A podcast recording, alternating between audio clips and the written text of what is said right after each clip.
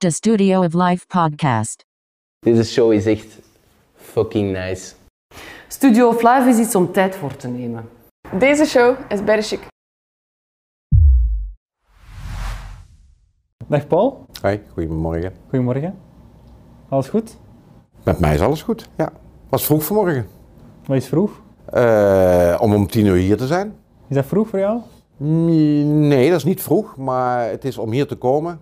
Ik heb er bijna een uur over gedaan om vanuit Antwerpen naar hier te komen. Het is een ongelukkige tijd met de scholen. Klopt. Dus, en dat viel me een beetje tegen.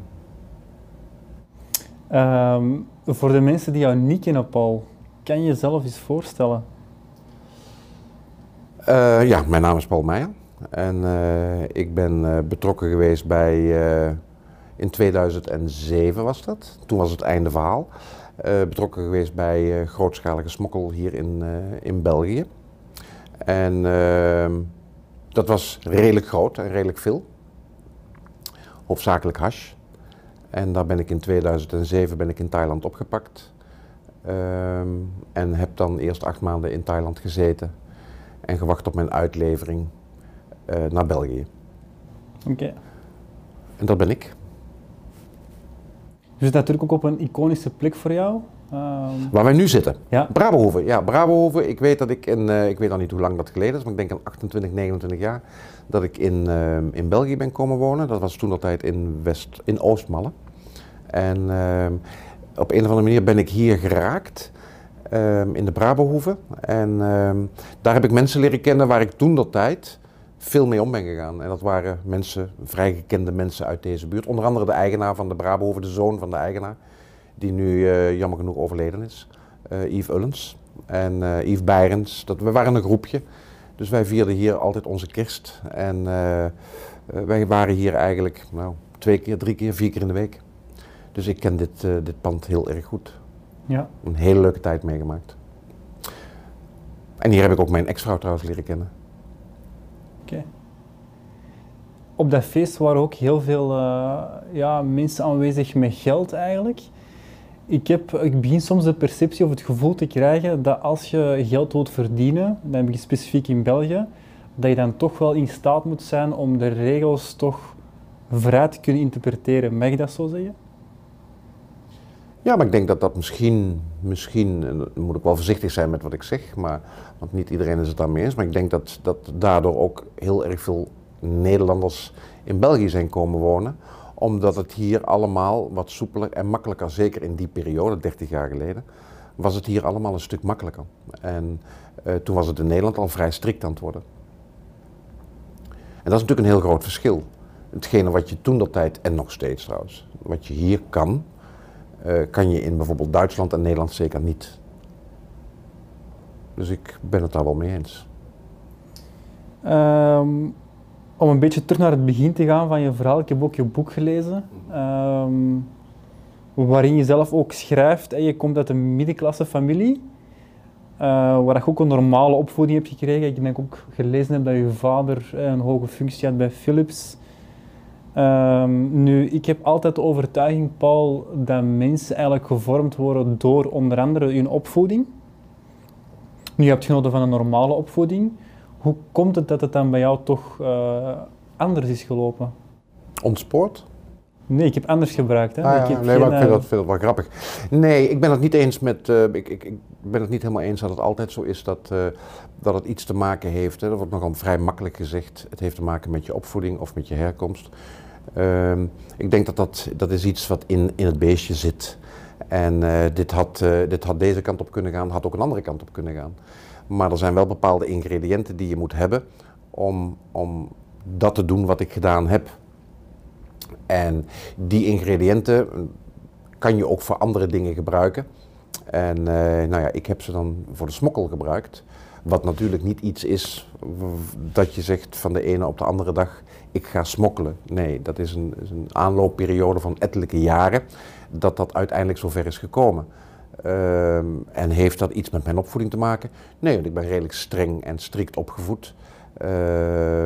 Ik denk zelfs dat wij iets boven de middenklasse zaten vroeger. Wij hadden het redelijk luxe En dus daar heeft het eigenlijk, denk ik, heel weinig mee te maken. Als ik naar mijn zussen kijk, die zijn allemaal heel netjes terechtgekomen. En als ik naar mijn vader kijk, ja, daar heb ik eigenlijk helemaal niks van. Wat lijkt op mijn leven of mijn denkwijze of de richting die ik ben ingeslagen. Misschien dat dat bij andere mensen wel zo is, maar bij mij is dat zeer zeker niet. Ik heb ook het stuk gelezen met de Georgiër, hè, die Merabi, of die hij Merabi alleszins noemt. Ja. Is ook een beetje, kan je ook een beetje hem als de man zien, waardoor het ook allemaal een beetje in een stroomversnelling is geraakt, of toch een beetje een keerpunt is geweest van je leven, van een iets normaler, tussen aanhalingstekens leven, naar een iets anders leven? Ik weet niet of ik denk dat dat sowieso was gebeurd. Ik ben in België natuurlijk terechtgekomen en ben hier geld gaan verdienen.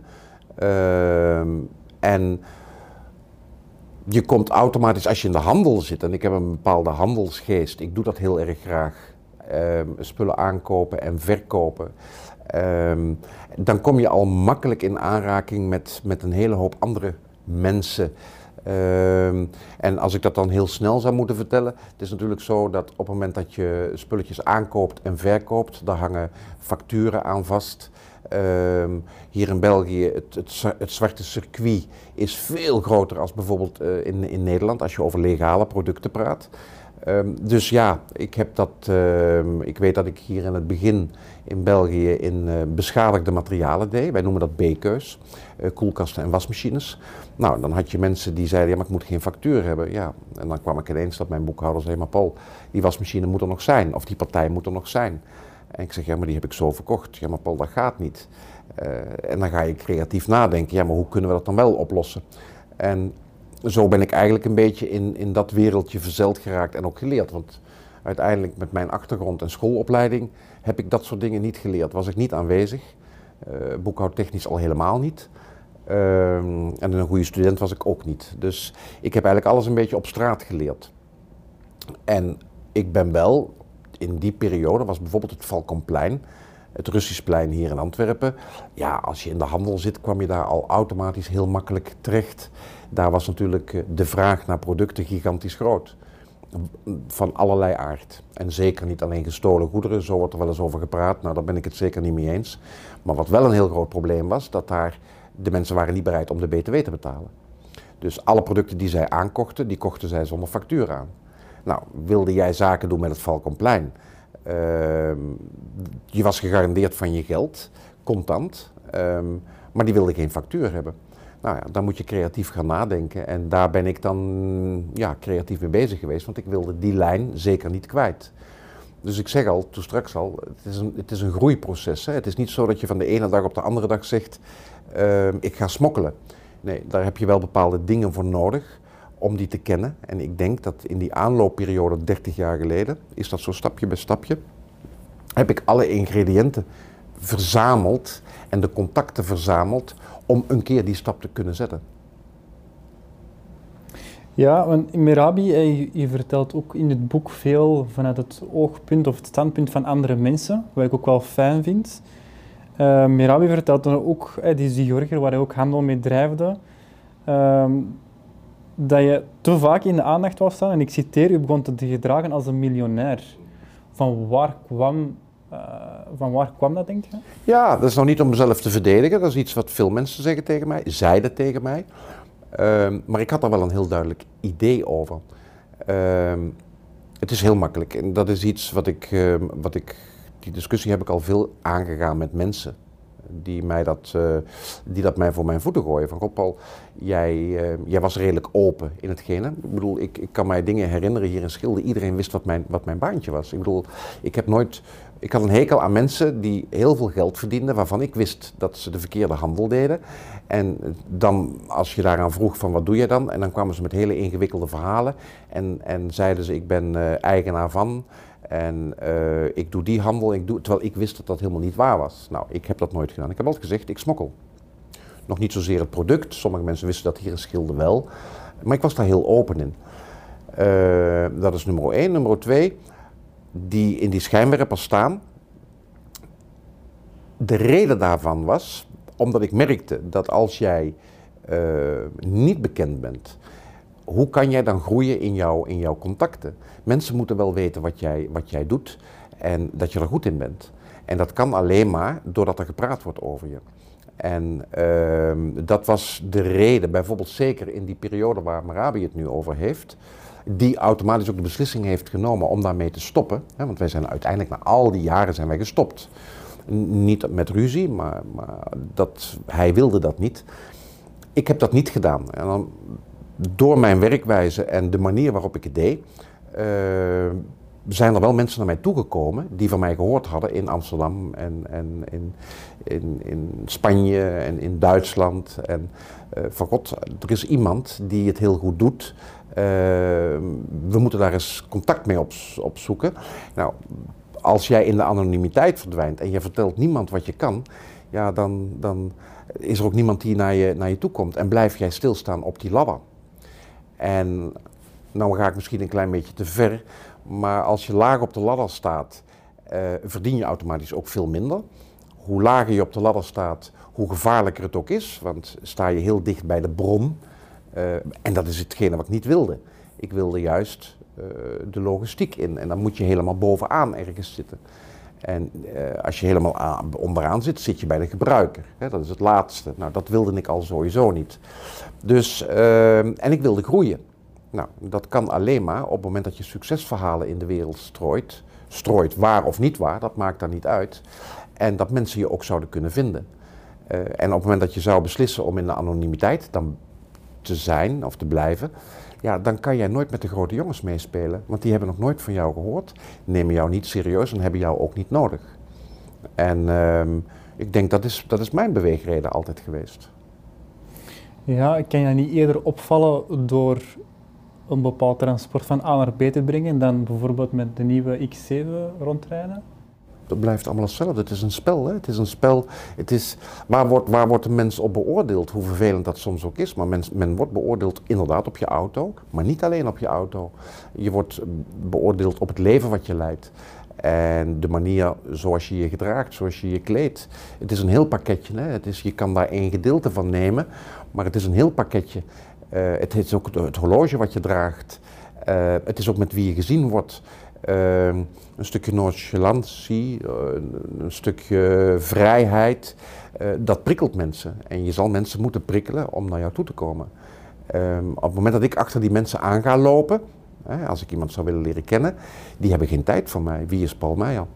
Maar de mensen kwamen naar mij toe. En dat is... En mensen kunnen nu zeggen, hij vertelt dat zomaar, maar zo is het wel gebeurd. Dus ik verdraai dat niet. Mensen zijn... Ik ben daar nooit naar op zoek geweest. Dat is het grappige eigenlijk. Tot nu zeg ik ook altijd, ik ga koffie drinken. Ik heb mijn leven lang koffie gedronken. Ik weet dat mijn kinderen op school, toen ze in de lagere school, dat de juffrouw zo'n ronde deed bij de leerlingen van wat doet jouw vader? Dat, ik denk mijn zoon of mijn dochter, maar één van de twee, dat die zei mijn vader drinkt koffie. Dat is zijn werk. Nou, in principe is dat ook zo. En ik had vaste locaties waar ik zat en men wist mij daar te vinden. En zo heb ik redelijk grote jongens die bij mij zijn gekomen en die gevraagd hebben van god, ben jij Paul of ben jij die lange Hollander? Dat was dan mijn bijnaam. En ben ik heel snel gaan groeien. En dat had toch te maken met mijn manier van leven en mijn manier van denken. Het gevaar is dat ook justitie wist dat ik wat ik deed. Aan de andere kant, ik smokkel, ik weet dan niet precies hoe lang, maar toch zeker 15, 20 jaar. Nou, ik denk toch zeker 20 jaar. En uiteindelijk is de grote klap pas in 2007 is gevallen. Door geluk, wat ik nu achteraf gehoord heb van justitie in alle onderzoeken en alle verklaringen, maar heb ik het toch nog lang kunnen volhouden. Dus ja, heb ik het dan slecht gedaan? Ik weet het niet. Ja, wat ik wel weet appreciëren, Paul, is uw eerlijkheid. Dat haalt je ook aan in uw eerste punt. Dat je zegt van ja, iedereen wist in deze omstreken wat mijn baantje was. Want om u een voorbeeld te geven, ik heb, in uw boek vertelt jij ook van transport naar Spanje en Italië, denk ik, omdat daar geen of weinig controle was. Nu, ik heb zelf ook iemand, een kennis van mij, die een huis aan het bouwen is in Spanje. of aan het verbouwen liever. En daar zijn ze gewoon heel eerlijk. Daar zei letterlijk iemand van, ja kijk, als je een vergunning nodig hebt om die verbouwing te doen, dan moet je gewoon bij die persoon zijn, betaal je zoveel geld en heb je morgen die vergunning. Als je dat niet wilt doen, dan kan het soms een jaar duren. En ik vond ergens wel, ergens zo lucht dat op, omdat je zoiets hebt van, oké, die man is gewoon eerlijk. Het is misschien niet correct, maar dat is veel toffer dan dat soms in andere landen wordt gedaan, dat heel hard dingen worden uitgelekt en dan voelt je ook gewoon bedrogen. En dan, op die manier vond ik het ook wel, kan ik die eerlijkheid ook ergens wel appreciëren. Ja, maar dat zie je nu, dat zijn dingen, het grappige wat je nu zegt, dat is nu heel erg sterk aan het gebeuren in België. Iedereen weet hoe het hier werkte en er zijn heel veel dingen, afspraken en dingen die hier gebeurd zijn en nog steeds gebeuren, die niet kloppen. Maar daar mag niet openlijk over gesproken worden. En jij haalt nu een voorbeeld aan van landen waar het wat warmer is, zoals Spanje en Italië, en daar wordt openlijk over gesproken. Ik vind dat eerlijker. Ik bedoel, het feit is toch zo. Ik bedoel, we zijn met z'n allen op de hoogte van heel veel zaken. En ik denk dat als we naar het programma kijken, Justice for All, en daar zijn uitspraken van advocaten waar mijn tenen van krom gaan, want die durven het dan ook zo te zeggen. Maar er werd bijvoorbeeld vorige week een verhaal verteld over de diamant, dat het maar heel normaal was. En dat bevestigt de advocaat en dat bevestigt een vrij gekend figuur van de diamant. Dat politie komt diamant in beslag nemen en die komt dan een paar uur later komt die terug om tegen betaling de diamant om te wisselen voor hele goedkope steentjes. En dat was in heel de diamant de normale gang van zaken. En dan val ik achterover dat dat zo openlijk gezegd wordt. En dan ben ik heel benieuwd de volgende dag naar de kranten of daar iemand op inpikt. Nee, daar pikt niemand op in. En dat wordt geslikt. En ja, want men weet dat ook wel. Dat is België. Terwijl als je dan weer de verhalen soms hoort van justitie en van de politiek, dan is dat allemaal niet zo. Ja. Dat zal nog wel een aantal jaren duren voordat die mentaliteitsverandering doorgevoerd gaat worden, denk ik. Ja, klopt. Ja, want media speelt natuurlijk altijd wel vaak ook een belangrijke rol, hè? Ja, heel zeker. Nu, wat heb je eigenlijk in je leven ooit allemaal gesmokkeld?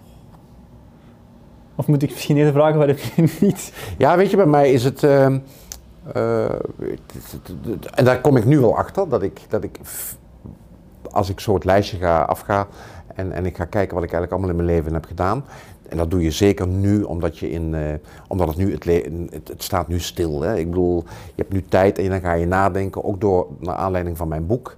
En doordat je heel veel interviews hebt gegeven, dat je daar beter over nadenkt.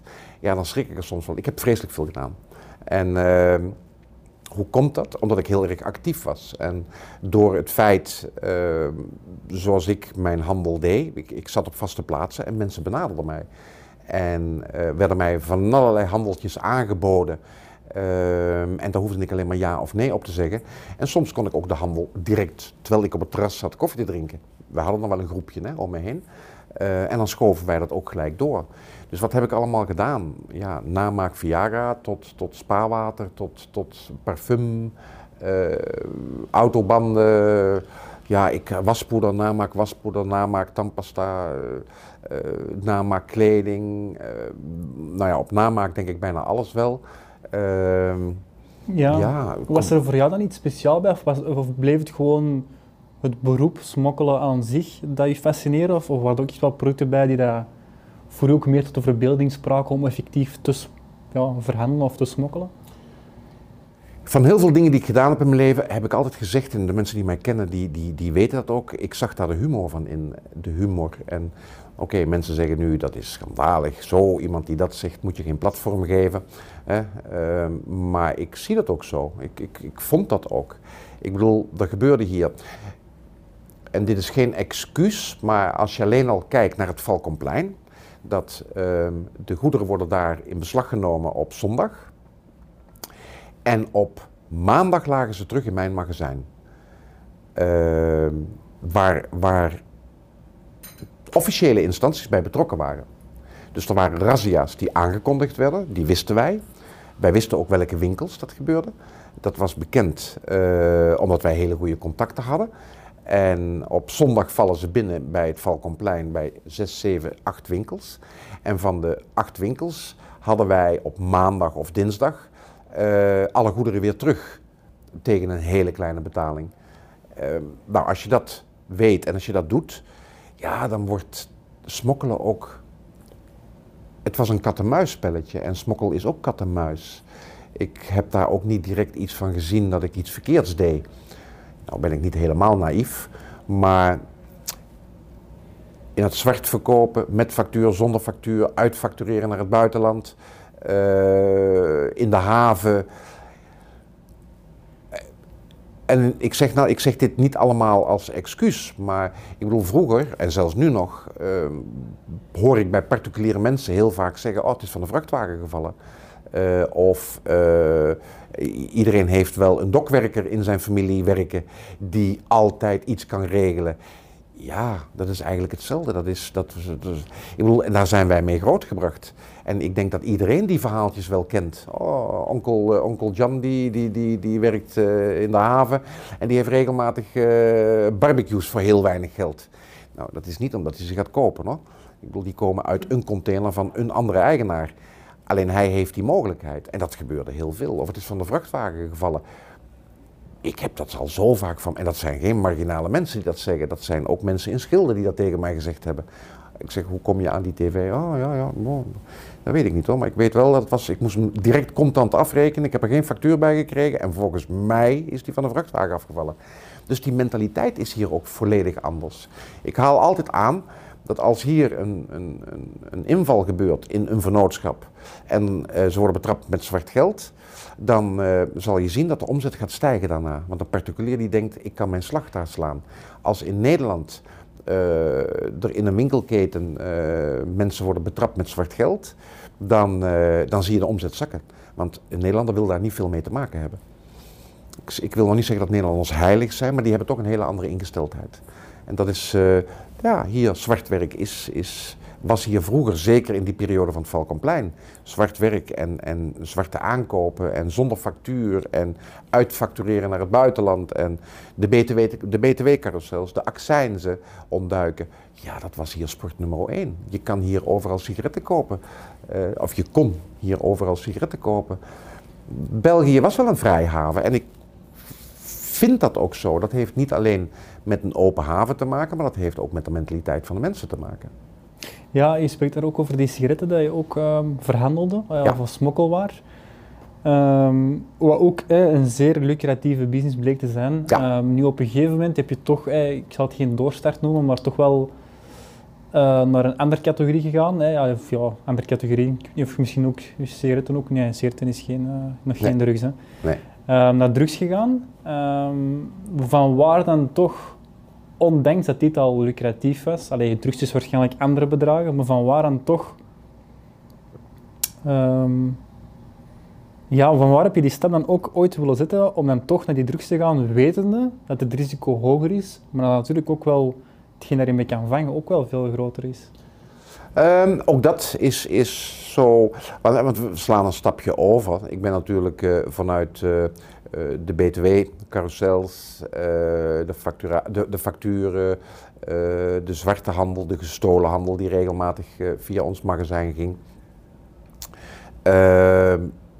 Dat groepje van ons werd natuurlijk wel steeds groter. En je kosten gaan oplopen, mijn privékosten thuis gaan oplopen, jouw leven wordt steeds duurder. Dat wil nog niet zeggen dat dat de reden is om naar een ander product over te stappen. Maar ik heb natuurlijk best wel wat streken uitgehaald in België die bekend zijn geworden. En die zijn niet alleen bekend geweest in Antwerpen, maar ook in Nederland. En dat trekt een bepaalde mensen aan. Kijk, op het moment dat jij goed bent in containers binnenbrengen, documenten veranderen... en daar heb ik mij wel heel sterk in bewezen, bijvoorbeeld met accijnsgoederen. Ik deed heel veel alcohol. En alcohol, om daar de accijns te ontlopen, moet je wel een klein beetje wegweten met vennootschappen en hoe het spel gespeeld wordt hier in België en hoe je dat kan doen. En je moet ook redelijk brutaal zijn. En ik heb vreselijk veel alcohol binnengebracht in België zonder accijnzen, waar alle grote firma's hiervan gekocht hebben. Hè? Want wij verkochten overal. Ik bedoel, een vrachtwagen of een container is 18.000 flessen. En wij deden elke week misschien wel een container. Maar ook dat wordt natuurlijk rondverteld. En als je dat kan, ja, dan kan je eigenlijk alles. Als je sigaretten kan binnenbrengen, kan je ook andere producten binnenbrengen. Nou, en op het moment dat je het goed doet, ja, dan gaan mensen jou benaderen. En hetgene is, het andere product, jij doelt dan op bijvoorbeeld hash, dat brengt inderdaad veel meer geld op, maar het risico is even groot. Het even groot als bijvoorbeeld sigaretten of textiel. Ik bedoel, de werkwijze is hetzelfde. Je moet goed zijn in je documentenstroom, het moet kloppen, er moet logica in zitten, je moet zelf een risicoanalyse kunnen maken. En of er dan alcohol of textiel in zit, of er zit hash in, uiteindelijk blijft dat hetzelfde. Op het moment dat jij een goede opzet hebt, dan is de garantie dat je het binnenkrijgt is heel groot. Ja, smokkelen, was het dan, uw boek gaat daar voornamelijk over, omdat je dat voornamelijk deed, maar was het dan effectief zo gemakkelijk om goederen te... Blijkbaar. Ja, wat moet ik daarover zeggen? Ik weet dat ik het niet in Nederland zou doen, om een hele hoop redenen. Terwijl er ook mensen zijn die in Nederland werken.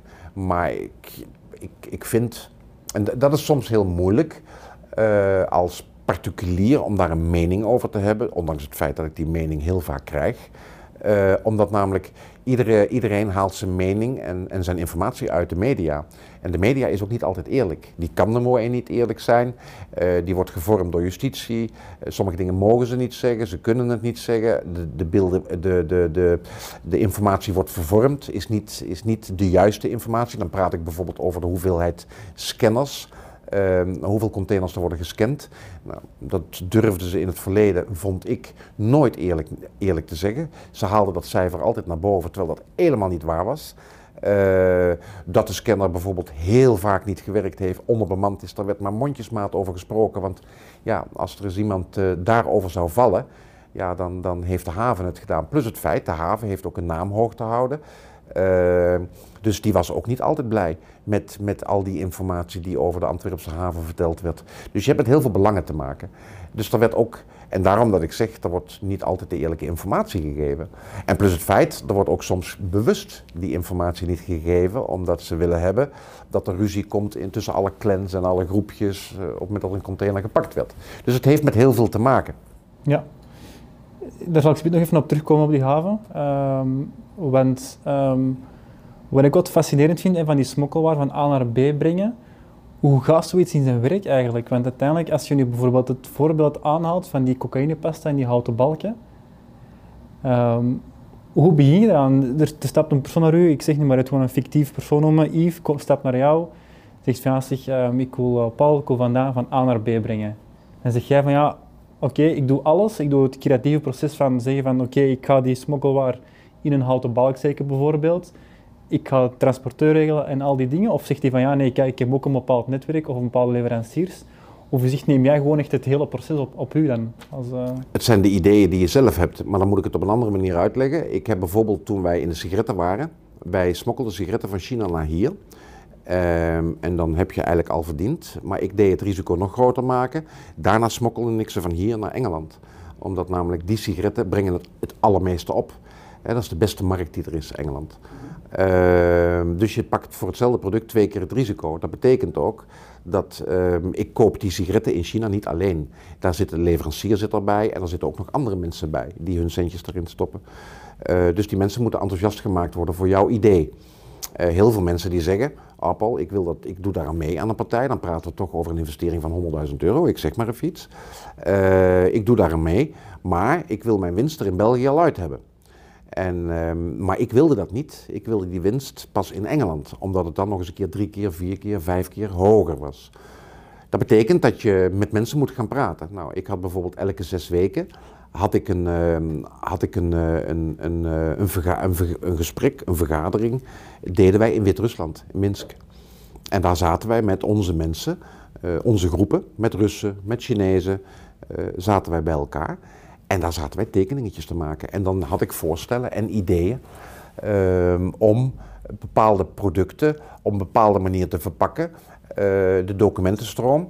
En dan legde ik dat op tafel, hoe ik dat zag. En daar hadden wij ook een tekenaar bij. Iemand die, een Rus die met een heel groot bord en dan tekeningen maakte van of dat kan. Zo is bijvoorbeeld het idee ontstaan om die hele grote elektrische rollen, ik weet niet of je die zie je langs wel eens langs de weg staan. Die hele grote ronde rollen waar draad opgerold is, die ze in de grond willen stoppen. Mm-hmm. Ja. Zo van die cilindersachtige... Ja, maar die zijn van hout, hè? Ja. En ik had het idee, ik zeg, god, als we nou eens dat ding afbreken en we maken de kern, want die kern is maar smal, hè, is maar rond, want die kabel moet omheen gedraaid worden.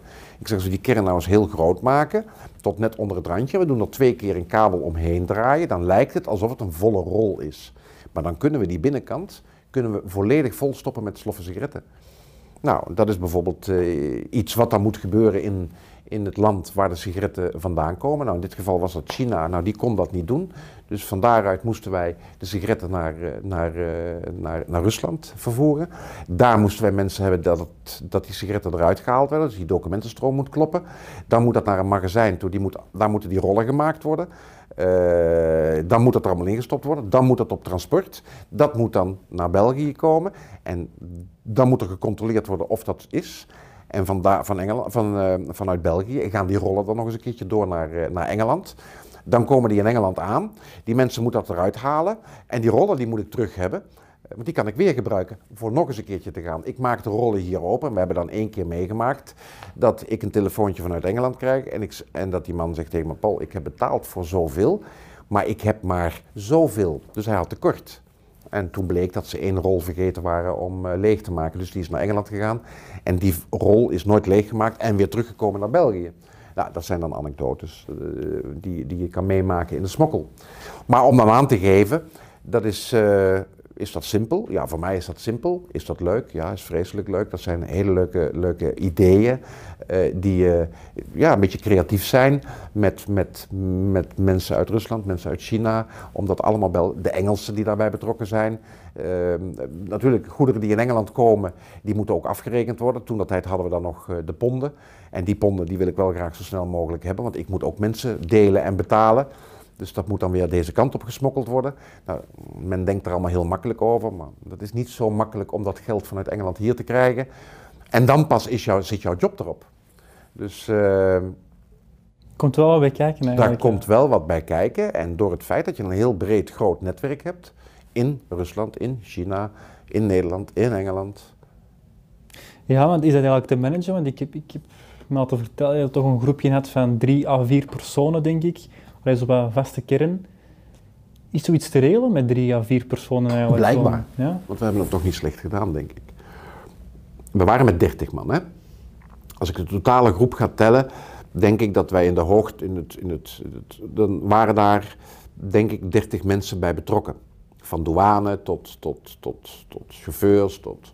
Althans, transporteurs, niet chauffeurs. Want daar had ik niet veel mee te maken, maar met transporteurs. Maar ook partners. Financiers, noem het maar op. Maar dan was dat een vrij grote groep. En mijn groep om mij heen, dat was inderdaad een man of 5. Vaste kern die altijd volledig meedeelde in al hetgene wat wij binnenhaalden. Is het dan ook gemakkelijk om mensen die je eigenlijk leert kennen in zo'n milieu, zouden mijn radars 2 keer zo scherp staan in de zin van, als je met mensen omgaat die van allerlei illegale dingen doen, is het dan niet moeilijk om vertrouwen te geven in zo'n persoon, omdat je uiteindelijk ook gaat op een deel, je proces berust ook een deel op vertrouwen, hè? Ja, ik zou zeggen, van mij is dat op gevoel. En mijn gevoel heeft mij in mijn leven nog niet vaak in de steek gelaten. Ik heb wel eens fouten gemaakt. Maar dat is een gevoel. We hebben allemaal hetzelfde belang. En er zijn zo van die moet ik dat zeggen, van die controlepunten die je kan neerleggen hoe mensen reageren. Ik bedoel, we zijn mensen. En ik bedoel, ik zeg smokkel, moet je ook een stukje psychologie meenemen in het hele verhaal. En dat leer je. Mijn leerproces is natuurlijk al van jongs af aan. Als kind zijnde heb je dingen geleerd en er zijn bepaalde dingen die je meeneemt. Iemand, een tandarts rijdt in een Saab, dat was vroeger zo. Een aannemer rijdt in een Mercedes diesel. Iedereen heeft zo zijn dingetjes. En je kan aan de schoenen en aan het horloge en aan het leven wat mensen leiden, kan je al een hele hoop dingetjes zien. En comedie spelen, dat je heel veel centjes hebt, daar ben je zo achter. Ik bedoel, dat merk je al vrij snel. Ook in het gesprek. Iemand die bij mij komt en die komt over sigaretten praten, dan weet ik binnen 3 minuten of hij weet waar hij over praat. Maar het kan ook zijn dat hij ze wel heeft, maar dat hij er geen verstand van heeft. Ook dat weet je zo. Ik bedoel, dat is heel makkelijk. Iemand die eerlijk is, die zegt gewoon van luister Paul, op die manier ben ik eraan gekomen. En ik heb die mogelijkheid, nou, maar ik heb geen balverstand van sigaretten. Nou, dat merk je in het gesprek, maar er zijn ook mensen die het je eerlijk zeggen. Dus het heeft met een hele hoop dingen te maken. Maar ik heb best mensen meegemaakt waar ik mee om tafel ben gaan zitten, waarvan ik heb gezegd, ik stap op, ik ben weg. En die nemen mij dat ook kwalijk. Meneer Van Wezenbeek, waar nu de leuke serie over gemaakt is, ik kom nog niet op de naam, met Tom Baas. Met Tom Baas. De serie, nou maakt niet uit. Undercover? Undercover, ja. Nou, de hoofdpersoon waar het eigenlijk over gaat, dat is meneer Van Wezenbeek. Zijn vader heb ik vroeger meegewerkt, met Gratje. Maar met hem ook. Maar bijvoorbeeld met hem ben ik eens een keertje, die had ook gehoord van, oh, ik moet Paul Meijer hebben. Dat is de man die voor mij van alles en nog wat kan doen. En ik ben daar op gesprek geweest, ik vergeet dat nooit, in Breda denk ik, bij een Chinees. En ik kwam ook de straat in rijden.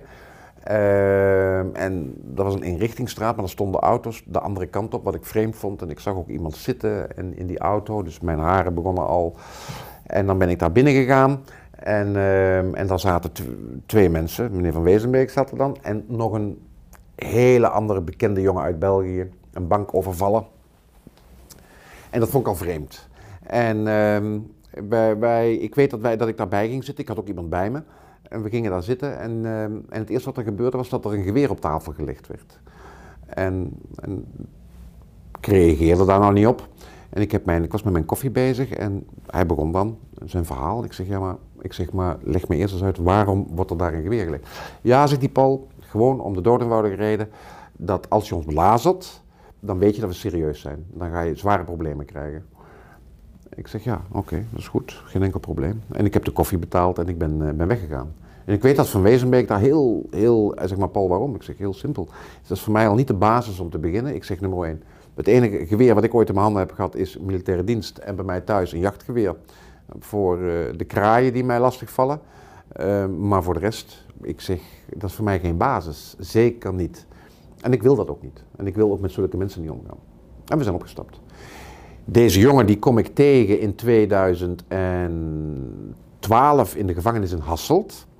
Daar werd hij betrokken bij de kasteelmoord. Daar verdachten ze hem van.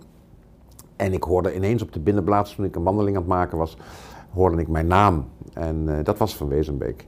En die zegt, ja Paul, dat heeft zoveel indruk op mij gemaakt dat jij door bent gegaan. Hij zegt, dat is me altijd bijgebleven. Hij zegt, zo gauw als ik vrij ben en jij bent vrij, hij zegt, dan gaan we koffie drinken. Ik zeg, ja, dat gaan we dus niet doen. Ik zeg, daar heb ik echt geen zin in. Nou, dus, weet je, dat heeft met gevoel te maken, dat heeft met een bepaalde richting, een stukje eigenwijzigheid, wat je zeker moet hebben, koppigheid, wat je zeker moet hebben, want heel veel mensen geven jou andere adviezen, maar er is geen boek van. Er is geen boek hoe je dit moet doen en hoe je mensen kan beoordelen. Je moet op je gevoel afgaan. En mijn gevoel heeft mij in mijn leven nog niet vaak in de steek gelaten. Ik wist ook dat ik een keer gepakt zou gaan worden. Ik bedoel, dat kon ook niet anders. We waren alleen maar aan het groeien en aan het groeien en aan het groeien.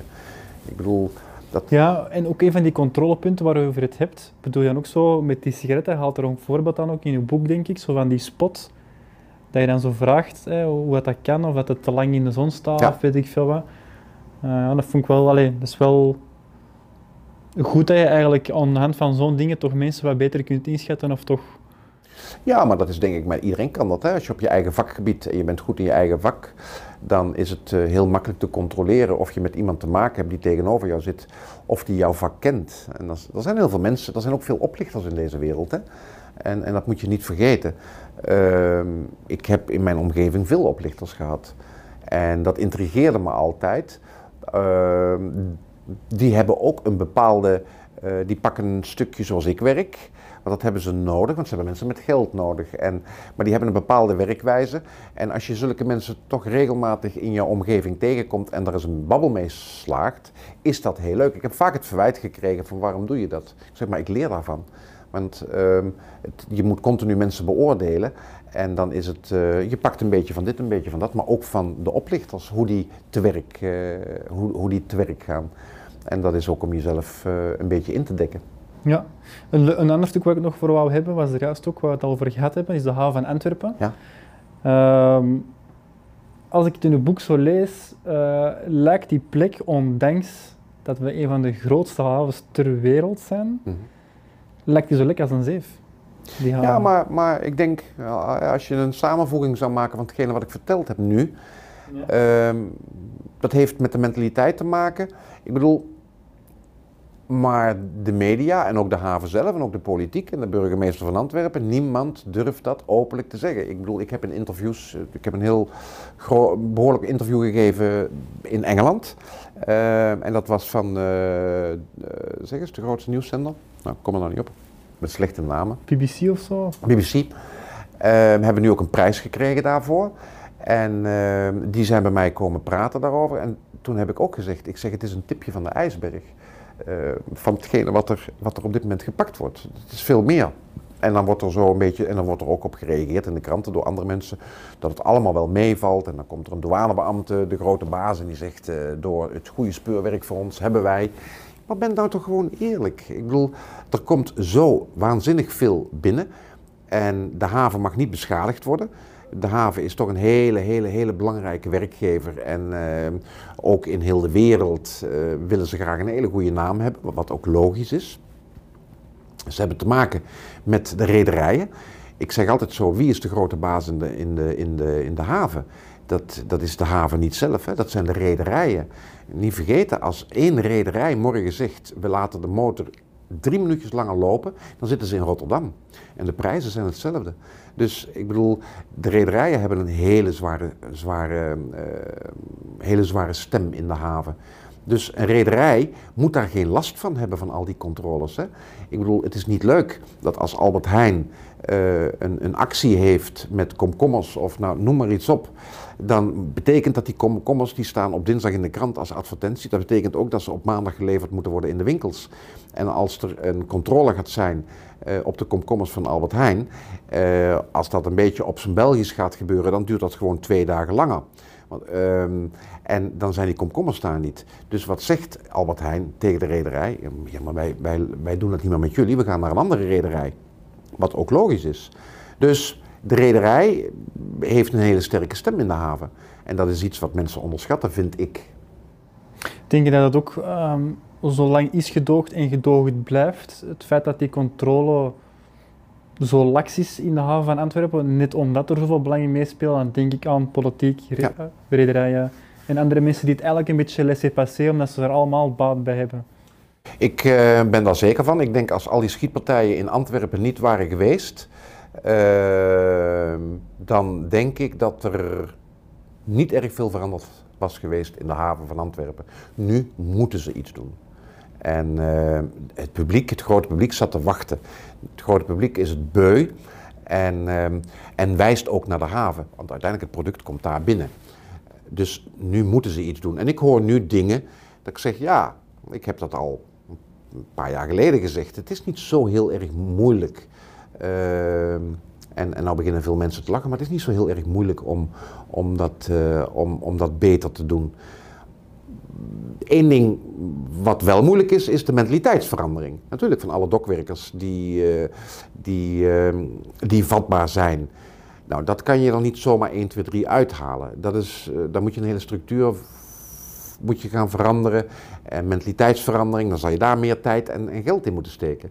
Maar controlesystemen, ja, dat is een ander verhaal. Ik bedoel, op het moment dat de scanner buiten de haven ligt, hè, en je moet met je container het hek uitrijden. En je moet nou eens gewoon heel... Maar ik heb het nog niemand horen zeggen. En in een container zit 10 miljoen euro. Of 20 miljoen euro. En de documenten zeggen dat je naar de scanner moet. Maar ze zeggen, je hebt 48 uur tijd om naar de scanner te rijden. De scanner moet je rechtsaf. Maar je krijgt een boete, in mijn tijd was dat €700, nu is dat €1250. Als ik naar links rijd en ik rijd naar mijn magazijn en ik haal mijn producten eruit en ik stop er het product terug in wat er op papier in zou moeten zitten, ja, en ik doe het loodje er weer terug aan en ik rijd dan terug naar de scanner, is er niks aan de hand. En als ik niet naar de scanner ga, moet ik een boete van €1250 betalen en de douane komt de volgende dag in mijn magazijn kijken of daar de juiste producten liggen. Kan ik allemaal regelen, hè? Is niet moeilijk. Als je dat zegt, dan ja, en nou, naar aanleiding van een van mijn interviews zijn ze in de haven. Wim van Eynde heeft een interview gedaan in de haven met de douane. Ik had dat net verteld en dat is dan openlijk op tv geweest. En toen werd de douane in een ander interview een paar maanden later geïnterviewd. En daar werden vragen over gesteld en de uitzending moest stoppen. Want daar hebben ze geen antwoord op. En dan gaan ze mij vragen, is dat makkelijk om dat te veranderen? Nou, als ik nou dat voorbeeld aanhaal, is dat makkelijk om te veranderen? En ik zeg ja, dan zegt meneer De Wever en iedereen die gaat zeggen dat is niet waar en die meneer Meijer heeft daar geen verstand van. Nou, ik heb het nummer 1 bewezen, want anders zouden wij niet zulke grote hoeveelheden binnenbrengen. Dus meneer De Wever moet daar niks over zeggen. Maar nummer 2, als ik een boete krijg van €1250... en ik maak van die boete €50.000, of ik maak van die boete €100.000, dan wordt het al heel moeilijk om een transporteur te vinden die dat werk wil doen. Want die zet daarmee zijn firma op spel. Wat zet hij nu op spel? Hij zet niks op spel. Het enige wat er kan gebeuren is dat hij €1250 moet betalen. Is dat moeilijk? En je moet ervan uitgaan dat het merendeel van de transporteurs hebben goede intenties, doen daar niet aan mee. Dus zullen ook nooit geen boete krijgen van 50 of van €100.000. Het is alleen voor de mensen die zich niet aan de afspraak houden. De chauffeur die naar links rijdt, ja sorry, dan krijgt zijn baas een boete van €50.000.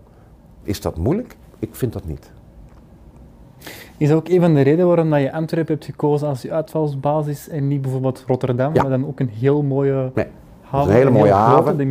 De grootste misschien zelfs. Ja, maar die is gesloten. Daar kan je niet met je fietsje en een kniptang kan je rondrijden. En dat heb ik vroeger wel... Nou, ik heb niet op een fiets gezeten, maar we hebben wel wat streken uitgehaald in de haven 's nachts. Met groepjes sigaretten uit containers gehaald. En dat zou in Nederland niet kunnen. Ik bedoel, rij morgen naar de Rotterdamse haven met een camera en ga bij het hek staan. 20 meter van het hek af. Ik beloof je, binnen 3 minuten staan ze bij je om te vragen wat je aan het doen bent. Dan gaan wij vanavond met donkere kleren de haven in. Met een kniptang. Ik beloof je, er komt niemand hoor. Er komt niemand. Dat wil niet zeggen dat er niemand rondrijdt. Maar die haven is zo gigantisch groot. En plus het feit, wil je van dorp naar dorp, moet je door de haven heen. Ja, want je hebt ook, denk ik, in een interview met Tros... Stond je aan de haven van Antwerpen? Ja. Stond je gewoon op de kade, op de loskade? Ja, dat was heel grappig. Nummer 1, in mijn voorwaarden stonden op dat moment dat ik niet in de haven mocht komen. Dus dat was een van mijn voorwaarden vanwege mijn vrijlating. Nu, die reportagemakers zaten in mijn auto achterin en te filmen en we deden het interview eigenlijk al in de auto. Want ik moest dan vertellen, dit is vroeger mijn kantoor geweest, we waren zo bij. En ik reed, en op een bepaald moment, ik weet nog niet waarom, wij rijden in de haven. En die man die zegt, god Paul, die containers zou wel een mooi shot zijn als ik jou met die containers en... Ik zeg ja. Hij zegt, maar mogen wij hier rijden? Ik zeg, ja, maar nou zal ik laten zien, ik zeg, hoe België is. Ik zeg, en ik weet dat het mij heel erg kwalijk genomen wordt. Ik zeg, maar, ik bedoel, ik lieg daar niet over. En wij rijden gewoon met z'n allen, rijden wij de haven in en wij rijden tot aan het water. Dus wij rijden een kaai op en de douane is daar en de dokwerkers zijn daar. En wij stappen daar gewoon uit en wij lopen naar een container, de containers, dat is dan onder, daar lag de boot, daar stonden de containers. En er stond met hele grote letters verboden toegang. En de dokwerkers die kwamen naar ons toe, lachen, grapjes maken. En de douane die reed voorbij. En wij hebben daar een schitterend interview heb ik daar afgegeven. En dat is België. Dus ze moeten niet zeggen dat het niet zo is. Ik bedoel, ik heb het bewezen. Vinden ze dat leuk? Nee, ze vinden dat niet leuk. Maar het is een beetje om gewoon de eerlijkheid. Ik vind gewoon, als je een probleem wil oplossen, dan moet je eerst de waarheid vertellen. En dan kan je een probleem oplossen. Als je zegt, de haven is zo lek als een zeef, dan ben je eerlijk. En dan moeten we geen komedie verkopen. En ik vind ook niet dat iemand zich daarvoor hoeft te schamen. Als we zeggen, er komen gigantische hoeveelheden, niet alleen drugs, ook andere zaken, komen er binnen, hoef je je toch niet voor te schamen. Dat is nou eenmaal zo geboren, de haven is groter geworden, die is te snel gegroeid, het systeem is niet mee, de mentaliteit van de Belgen is nou eenmaal zo. Wij zijn daar toch een beetje mee grootgebracht, zwart geld en spulletjes die van de vrachtwagens zijn afgevallen en de dokwerkers die spulletjes verkopen, daar lachen wij allemaal om. Dat is wel België geweest, hè? Falconplein had in Nederland niet gekund. Hier komt dat wel. En daar moeten we eerlijk over zijn. En dan kan je een probleem oplossen. En anders gaat dat niet. Ja, dat klopt. En nou lopen ze... En ik heb soms het gevoel dat ze op dit moment regeltjes zijn aan het maken voor de haven... om de particulier, en ik zeg altijd de particulier, maar ik bedoel de lezer en de kijker naar de media...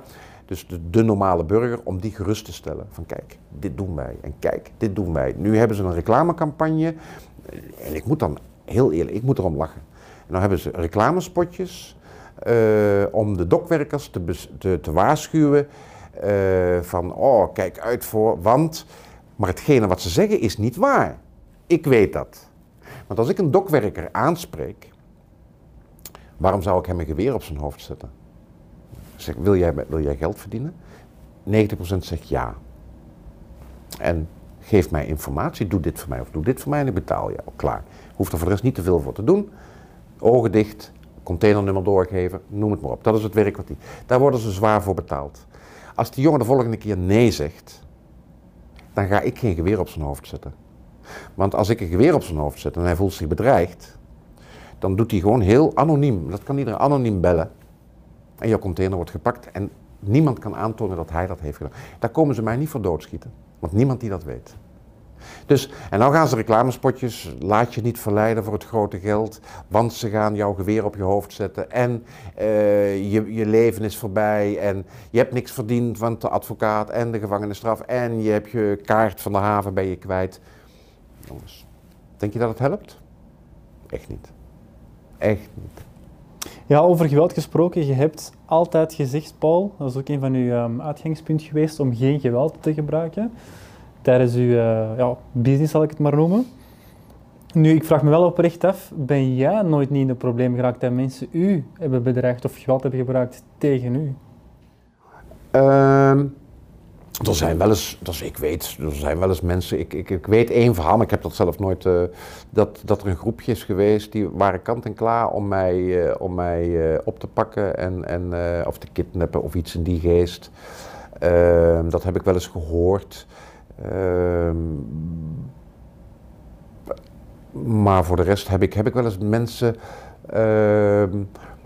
Nee, ik ben altijd heel eerlijk geweest. Er zijn natuurlijk dingen fout gelopen en ik ben wel eens...